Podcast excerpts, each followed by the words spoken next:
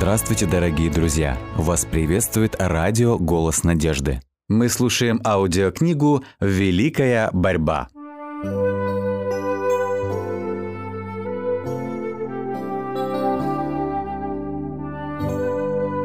Глава 16.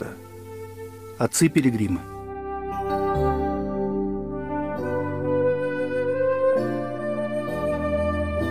Английские реформаторы, хотя и отказались от католического вероучения, в то же время сохранили многие его формы.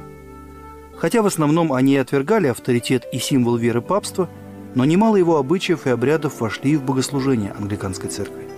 Утверждалось, что эти традиции не являются вопросом совести, что хотя в Писании они и не упоминаются, и, следовательно, несущественны, вместе с тем они не запрещены и, по сути, не являются порочными. Их соблюдение – могло уничтожить разделяющую пропасть между реформированными церквами и Римом и способствовать принятию католиками протестантской веры.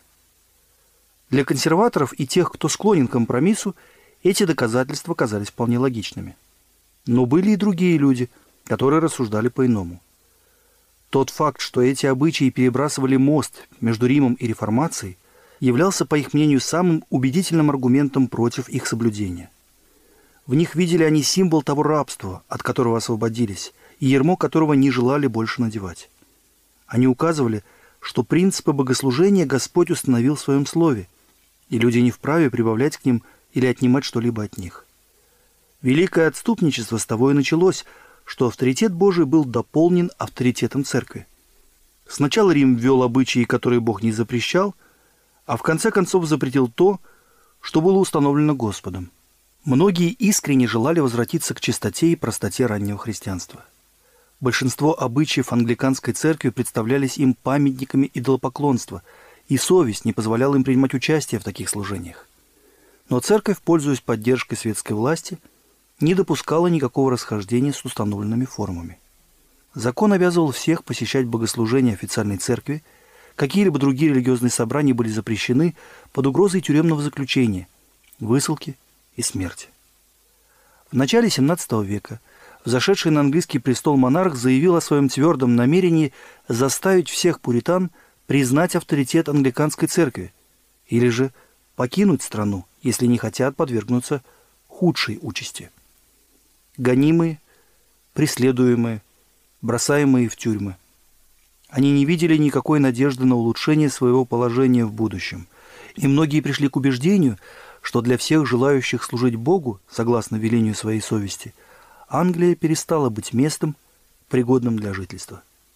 Некоторые, наконец, решились искать убежище в Голландии, но столкнулись с трудностями, лишениями, им грозило тюремное заключение, их планы срывались, предатели отдавали их в руки врагов, но непреодолимая настойчивость все же победила, и они нашли убежище на гостеприимных берегах Голландской республики. Спасаясь бегством, они оставляли свои дома, имущество и средства к существованию. Оказавшись на чужбине, среди людей с незнакомым языком и обычаями, они были вынуждены осваивать новые незнакомые профессии, чтобы заработать себе на кусок хлеба.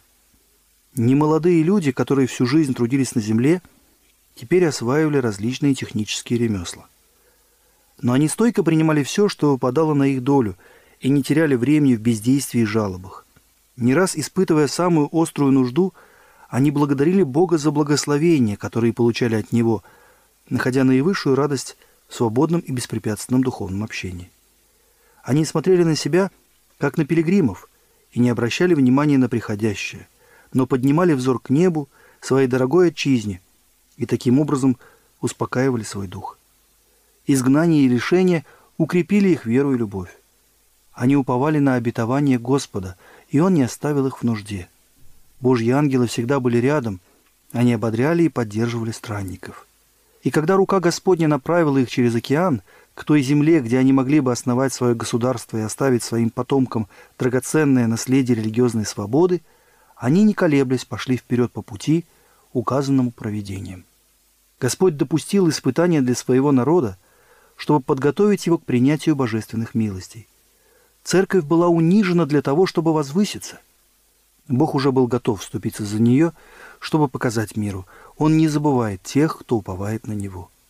Он направлял все события таким образом, чтобы гнев сатаны и заговоры нечестивцев способствовали возвеличиванию его имени и безопасности народа Божьего.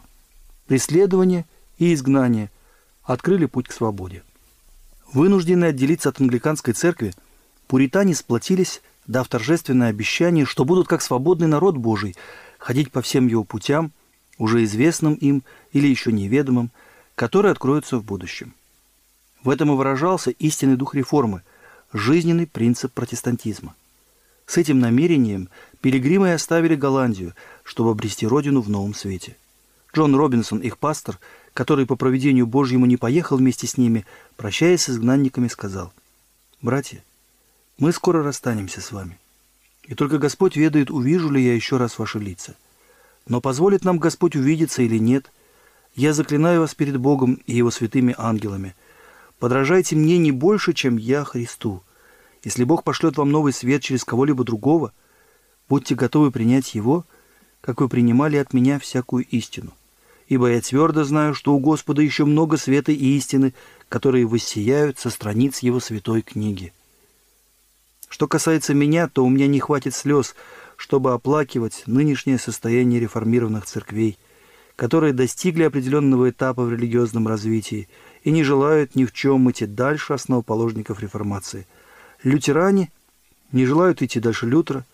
Гальвинисты, как вы видите, твердо держатся того, что оставил им этот великий муж Божий, который, однако, не знал всей полноты истины.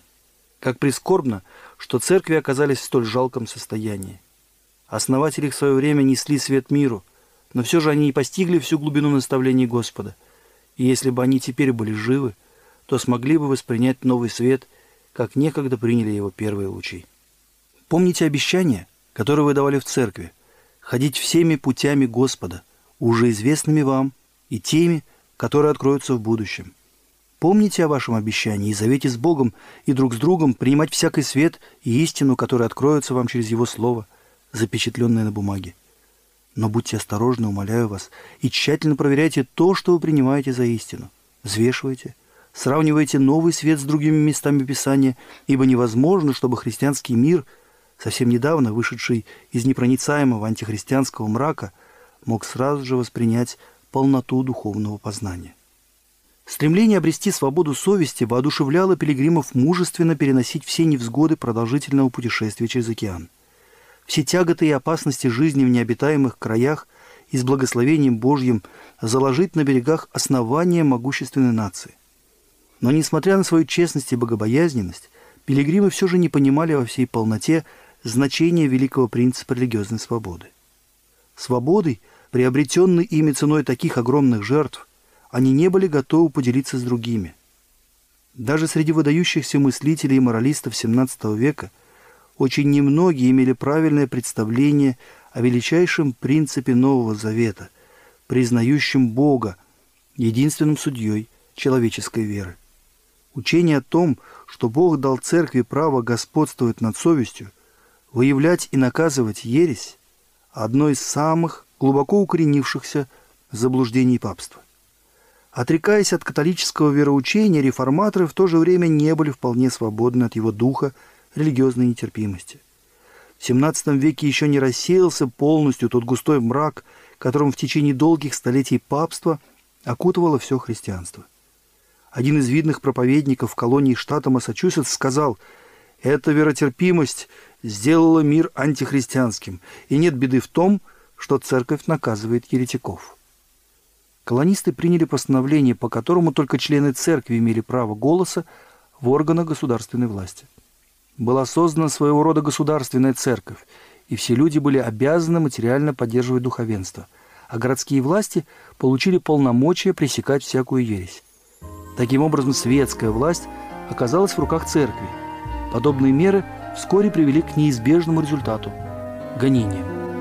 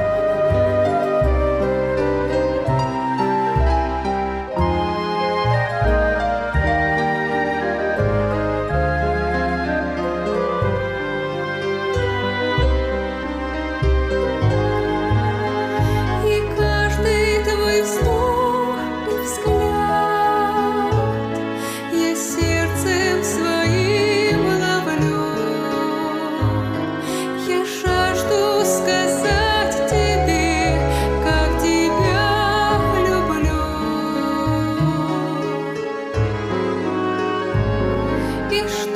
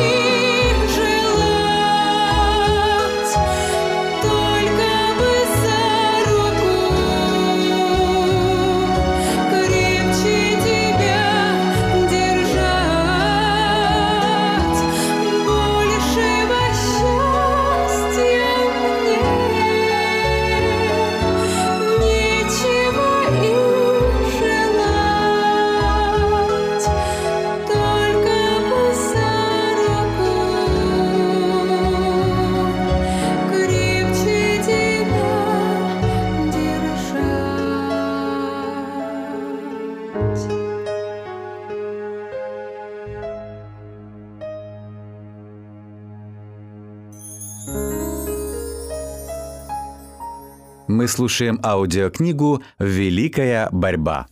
Спустя 11 лет после основания первой колонии в Новый Свет приехал Роджер Уильямс. Подобно первым пилигримам, он стремился сюда, чтобы обрести свободу, но в отличие от них понимал, что свобода – неотъемлемое право всех людей, независимо от их вероисповедания. Он был искренним искателем правды, разделяя вместе с Робинсоном мнение, что вся полнота Слова Божьего миром еще не воспринята. Уильямс был первым человеком в современном христианстве, который в основу гражданского управления заложил принципы свободы совести и равенства всех убеждений перед законом. Он указал, что власть обязана пресекать преступления, но ни в коем случае не посягать на свободу совести. Общество или же представители власти, сказал он, могут решать, как люди должны относиться друг к другу, но когда они пытаются предписывать, как человеку относиться к Богу, то они превышают свои полномочия и создают опасный прецедент. Ибо само собой разумеется, что если кто-то обладает властью, то сегодня он может навязывать одно вероисповедание, а завтра совсем другое. Так поступали в Англии многие короли и королевы, подобные решения принимались папами и соборами Римской Церкви. В результате в вопросах веры возникло немало неразберихи. Посещать богослужения официальной церкви требовалось под страхом штрафа или же тюремного заключения – Уильямс осудил этот закон. Одним из самых худших положений английского законодательства было требование обязательного посещения приходской церкви. Принуждение людей к объединению с теми, кто исповедовал другую веру, он оценивал как открытое и прямое нарушение их естественных прав. Заставлять же посещать богослужения неверующих и далеких от религии людей значило поощрять лицемерие. Никого, говорил он, нельзя принуждать посещать богослужения – или же помогать церкви материально. «Как?» – изумлялись его противники. «Разве трудящийся недостоин пропитания?» «Да», – отвечал он, – «но платить должны те, кто нанял служителя». Роджера Уильямса уважали и любили как верного служителя, человека редчайших дарований, неподкупной честности и широкого сердца. Но его настойчивое отрицание права светской власти управлять церковью и требования религиозной свободы раздражали законодателей. Опасаясь, что притворение в жизнь его идеи разрушит государственные устои и не спровергнет правительство, власти имущие постановили изгнать Уильямса из колонии. Чтобы избежать ареста, он был вынужден в лютый мороз скрываться в глухом лесу. В течение 14 недель, впоследствии вспоминал он, я скитался в это суровое время года, не имея ни крова, ни куска хлеба. Но вороны кормили меня в пустыне, и дуплистые деревья не раз служили мне убежищем. Он продолжил свой мучительный путь через непроходимые заснеженные леса, пока, наконец, не нашел приют в одном индейском племени и вскоре завоевал уважение и любовь индейцев, наставляя их в евангельских истинах. После долгих месяцев скитаний он добрался до берегов Нарагансенского залива, где и заложил основание первого штата, в котором в полном смысле этого слова признавалось право на религиозную свободу. Фундаментальным принципом колонии Роджера Уильямса было следующее положение. Каждый человек имеет свободу служить Богу согласно велению своей совести. Его небольшой штат Рот-Айленд стал убежищем для всех преследуемых. Он увеличивался и процветал, пока его фундаментальные принципы гражданская и религиозная свобода не стали краеугольным камнем Американской Республики.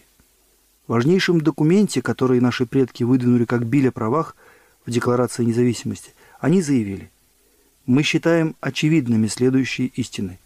Все люди сотворены равными, и все наделены Творцом определенными неотъемлемыми правами, к числу которых относится право на жизнь, свободу и счастье. Конституция в самых определенных выражениях гарантирует неприкосновенность совести.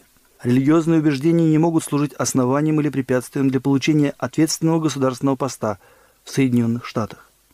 Конгресс не должен законом предписывать исповедание какой-либо религии или же запрещать ее свободное исповедание. Авторы Конституции признали незыблемость принципа, согласно которому отношения человека с Богом не подвластны человеческим законам, а право на свободу совести неприкосновенно. Эта истина не нуждается в доказательствах. Она живет в нашей душе. Именно она, вопреки всем человеческим законам, и помогла многим мученикам переносить пытки и костер – они сознавали, что человек не власти над их совестью. Этот врожденный принцип невозможно искоренить.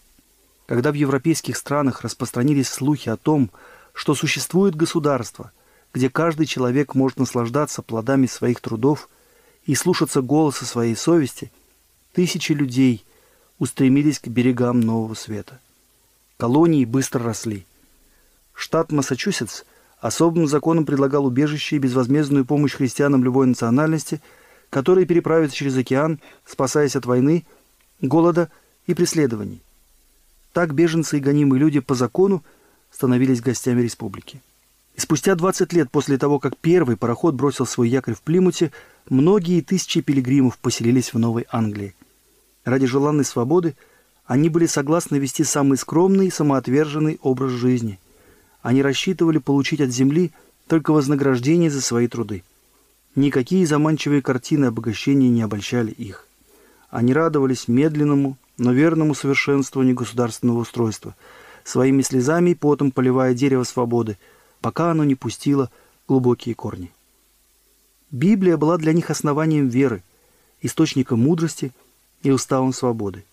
Ее принципы прилежно изучались дома, в школе и в церкви, и плодами этого стали бережливость, здравый смысл, целомудрие и воздержание. Можно было прожить целые годы в пуританских колониях и не встретить ни одного пьяного – не услыхать ни одного ругательства и не увидеть ни одного нищего. Это было живое свидетельство того, что библейские принципы – верная гарантия национального величия. Слабые, обособленные поселения превратились в конфедерацию могущественных штатов. И мир с удивлением отмечал, что возможно процветание и покой церкви без папы и государства без короля. Но к берегам Америки постоянно пребывали люди, намерения которых не имели ничего общего с побуждениями первых пилигримов. Хотя первозданная вера и чистота оказывали могучее преобразующее влияние, оно заметно слабело по мере того, как увеличивалось число тех, кто искал здесь только материальных выгод. Принятые первыми колонистами постановления о том, что только члены церкви имеют право голоса, а также и право занимать ответственные посты в гражданских органах власти, привели к пагубным последствиям. Эти меры были предприняты для сохранения государства – но привели к нравственному разложению церкви. Поскольку вероисповедание было условием участия в выборах и общественной деятельности, многие присоединялись к церкви из меркантильных соображений ради карьеры, оставаясь невозрожденными людьми. Таким образом, церкви состояли в основном из мирских, бездуховных людей. Даже среди служителей были люди, не только проповедовавшие превратные идеи, но и ничего не знавшие о преобразующей силе Святого Духа. Последствия этого были пагубны – как не раз случалось в истории церкви со времен Константина и до наших дней, когда церковь пытались созидать с помощью государства, когда обращались к светской власти для поддержки Евангелия того, кто сказал «Царство мое не от мира сего». Соединение церкви с государством ради того, чтобы приблизить мир к церкви, в действительности же только приближает церковь к миру. Истина постоянно открывается. Все христиане должны быть готовы принять свет, который может воссиять со страниц святого Слова Божьего. Этот великий принцип, который так благородно отстаивали Робинсон и Роджер Уильямс, был утрачен их потомками. Протестантские церкви Америки и Европы, получив величайшие благословения реформации, не пошли вперед по пути реформы. Хотя время от времени появлялись верные мужи, которые возвещали новую истину и разоблачали долго господствовавшие заблуждения. Большинство, подобно иудеям в одни Христа или папистам времена Лютера, довольствовались верой и нормой жизни своих отцов. Поэтому религия вновь скатилась к формализму, к прежним заблуждениям и суевериям, которые были бы изжиты, если бы церковь продолжала ходить во свете Слова Божьего. Дух реформации постепенно угас, пока в протестантских церквах не назрела такая же огромная потребность в реформе, которая существовала в римской церкви во времена Лютера. Там царили та же светскость и духовное оцепенение, благоговение перед человеческими мнениями – и подмена учения Слова Божьего человеческими теориями. Повсеместное распространение Библии в первой половине XIX века и великий свет, просиявший над миром, не привели к соответствующему успеху в познании истины и приобретении духовного опыта. Сатана уже не мог, как раньше, скрывать Слово Божье от народа, ибо оно стало доступным для всех. Но для достижения своих целей он внушал людям легкомысленное отношение к Библии. Пренебрегая возможностью изучать Писание – люди по-прежнему принимали ложные толкования и держались учений, не имеющих никакого основания в Библии. Видя безуспешность своих попыток уничтожить истину при помощи гонений, сатана вновь возвратился к принципу соглашательства, который привел в свое время к великому отступничеству и образованию римской церкви. Теперь он обольщал христиан соединиться уже не с язычниками, а с теми, кто из-за своей преданности земным благам стали такими же идолопоклонниками, как и те, которые поклонялись изваяниям и изображениям. Последствия этого союза были не менее губительны, чем в прошлом. Под маской религии воспитывались гордость, роскошь, и церкви разлагались. Сатана продолжал извращать библейские истины. Церковные предания, погубившие миллионы душ, пустили глубокие корни. Церковь, вместо того, чтобы бороться за веру, однажды преданную святым, приняла эти традиции и защищала их. Так были уничтожены те принципы, за которые боролись и страдали реформаторы.